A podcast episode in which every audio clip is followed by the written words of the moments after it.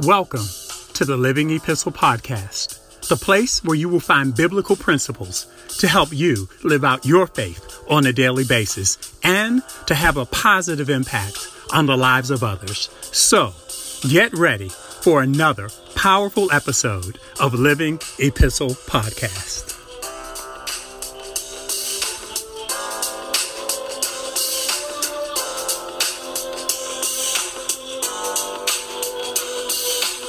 Hello, my name is Tony Miles, and welcome to this week's episode of Living Epistle Podcast.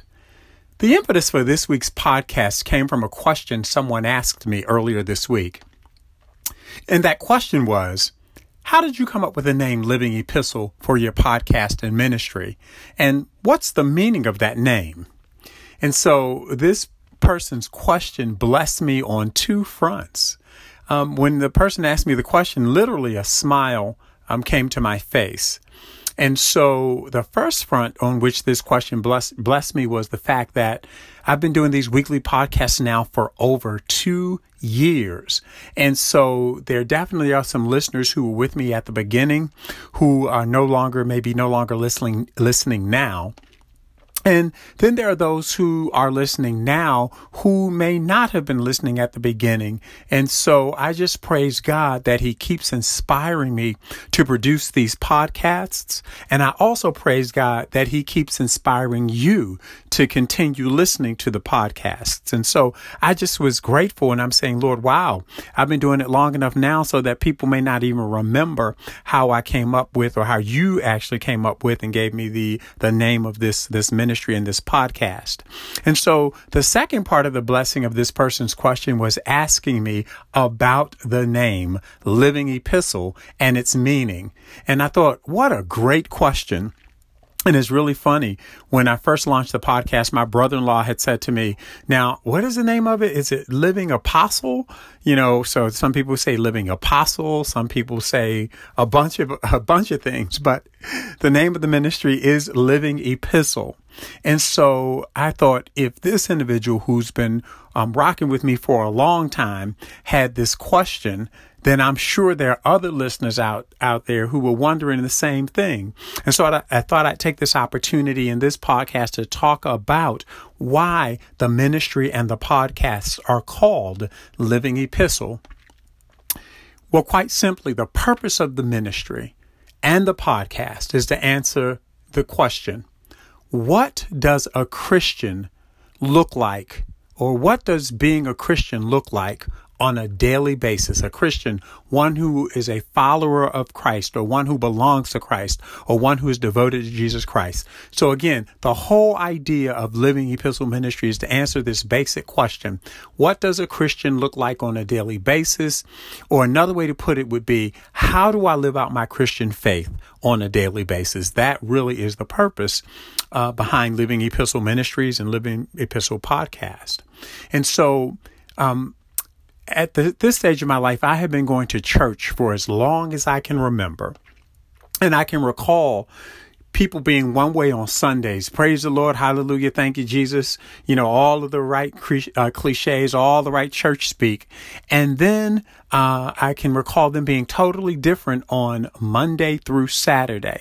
And I remember thinking to myself as a kid, how hypocritical. And certainly as I began to grow in, in, in my faith, I really thought, what a hypocrite. And so I really began to see that being a Christian is not just what we do on Sunday mornings inside the four walls of our houses of worship. In other words, it's not just what we do in the building of the church. And the fact of the matter is, is that most of us, the average American spends somewhere between one to two hours um, in church on Sundays. Unless, of course, you grew up like me in the Southern Baptist, and I don't mean that in terms of the Southern Baptist religion, but I mean being from the South, being black and being Baptist, and growing up in church or my Pentecostal brothers and sisters or my holiness brothers and sisters where we spent all day in church on Sundays. Yep. And I can hear you, my holiness, my Pentecostals, my Southern Baptists saying amen to that. I hear you. But seriously, today, in 2022, most of us only spend two hours per week attending church, a church service on a Sunday, and usually it's on a Sunday morning. And so let's let's just say, for argument's sake, we settle on the high end. That let's say we spend on average most of us two hours a week in church, and that's really on a Sunday morning. Well, here's the long and the short of it: that there are 168 hours in a seven-day week, and so if we spend only two hours in church, and again, that's at most for most of us who are listening to this podcast. So if we only spend two hours a day in church, or I won't say this on this podcast, but I would say in, in America that we at most spend maybe two hours in church on a Sunday, that means we spend two out of 168 hours or 1.19% of our week in church. So that begs the question what are we doing with the other 166 hours or the other 98.8% of our time? And so, let me get back to the question or answering the question at hand. Where did the name Living Epistle come from? And again, as I've already stated, I saw people act one way on Sundays, be totally different the other six days of the week. And it was during my teenage years, really during my teenage years, that God began to impress upon my heart to be authentic in my walk with Him. And let me be clear when I say authentic. Authentic meaning genuine, meaning true, meaning real. Authentic does not mean perfect. And so, um, all you have to do is ask my wife or my children or my neighbors or my friends and even my detractors about me. And there should be some character, character traits that are consistent among all of their answers, no matter when they see me, no matter where they see me, no matter what stage of my life, no matter where I may be. There should be something that is a common thread, that is a common theme, no matter who you talk to about me. That is that authenticity that I'm talking about. And so um, it was just a driving thing for me as a teenager to be real and authentic uh, in my walk. And so the scriptural reference for the name Living Epistle comes from Second Corinthians chapter 3, verses 1 through 3. Again, Second Corinthians chapter 3, verses 1 through 3 in the New uh, King James Version, and it reads, do we begin again to commend ourselves, or do we need, as some others, epistles of commendation to you, or letters of commendation from you? You are our epistle, written in our hearts, known and read by all men. Clearly, you are an epistle of Christ, ministered by us, written not with ink, but by the Spirit of the living God, and not on tablets of stone, but on tablets of flesh, that is, of the heart. And this was the apostle Paul who wrote this letter and he was writing it to the Corinthian church and he was writing it to the Corinthian church. And again, this is second Corinthians, which means this is the second time Paul is coming to Corinth and Paul was coming to combat um, some of the the teachings that had gone on from false teachings in the church of Corinth. And so, as Paul was coming to bring correction, um, the people in Corinth were saying, well, by whose authority? Uh, whose authority is Paul bringing this correction?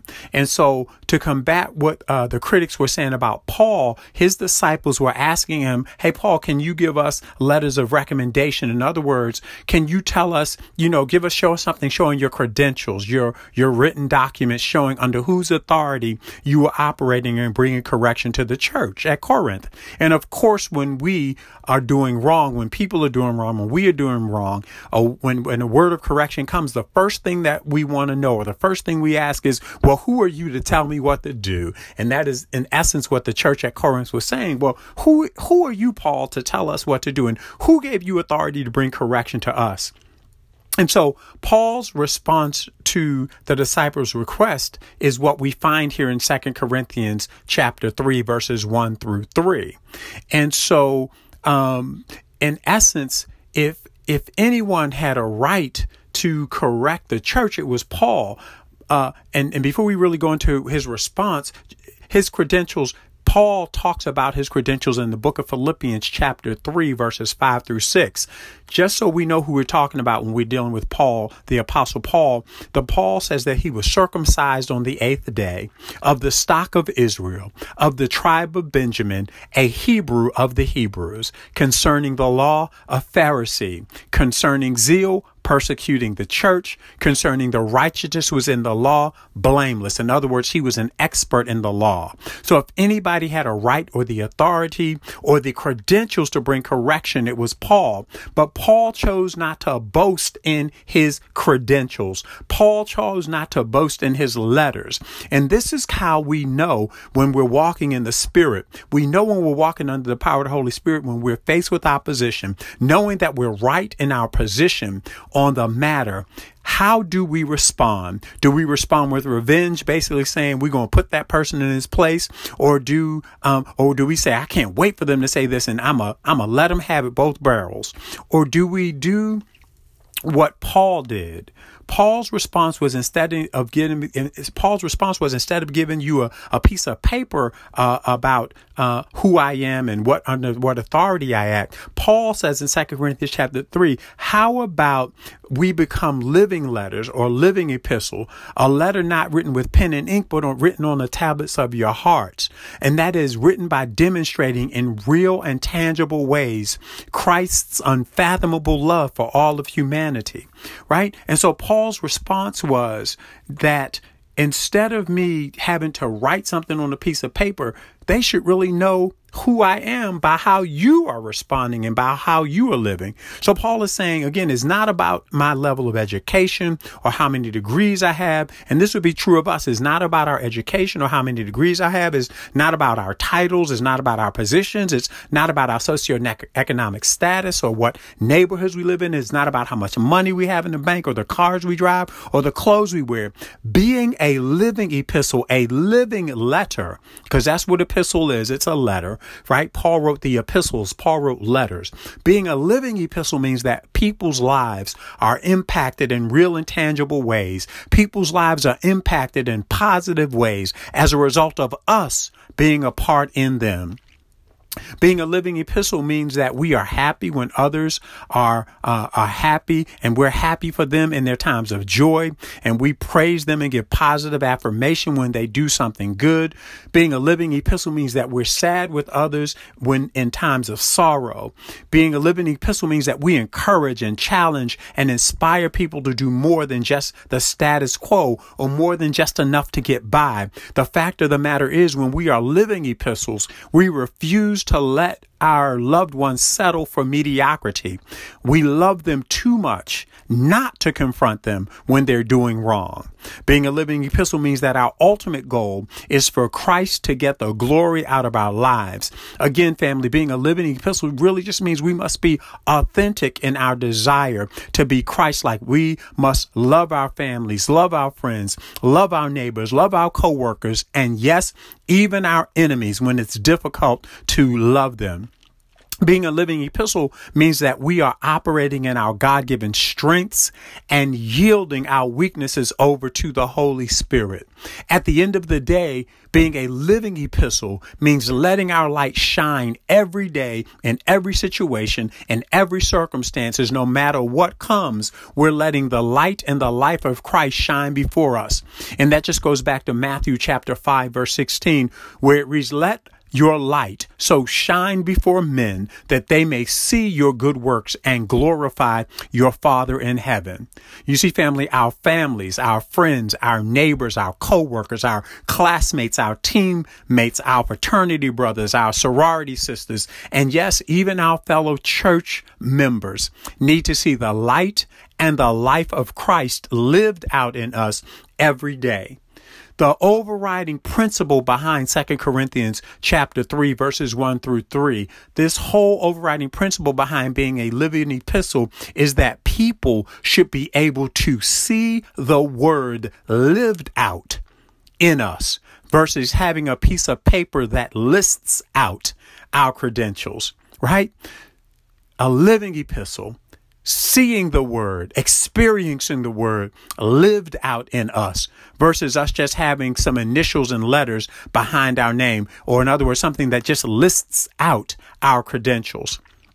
Our daily behavior should be so consistent with what we profess on Sunday mornings that our lives should be so transformed that when we have the opportunity to speak, Our words carry a different weight. They carry a different sound. Why? Because people have seen God's love lived out in us and through us. And so now they know that they're not just words. The words are only the cherry on top because people have observed and they have seen a life demonstrated and sold out and lived out for Jesus. That's what being a living epistle means. And so it's a fancy term. It's a fancy way, but family, I'm so convicted by it as a teenager and as a kid that I want my life to be a living letter. I want people to be able, even as Paul says in Second Corinthians chapter 3, verses 1 through 3, the only in the chapter uh, 3 and verse 2 in particular, he says, the only letter of recommendation we need is you yourselves. Your lives are a letter written in our hearts everyone can read it and recognize our good work among you. Clearly, you are a letter from Christ showing the result of our ministry among you. This letter is written not with pen and ink, but with the spirit of the living God. It is carved not on tablets of stone, but on human hearts. That's what a living epistle looks like. That's what a living epistle is. So remember, family, preach the gospel at all times, and when necessary, use words. This is Tony Miles. Thanks for listening. Now go and be a living epistle. Join us again next week for another episode of Living Epistle Podcast. Music for Living Epistle Podcast is provided by Audionautix.com.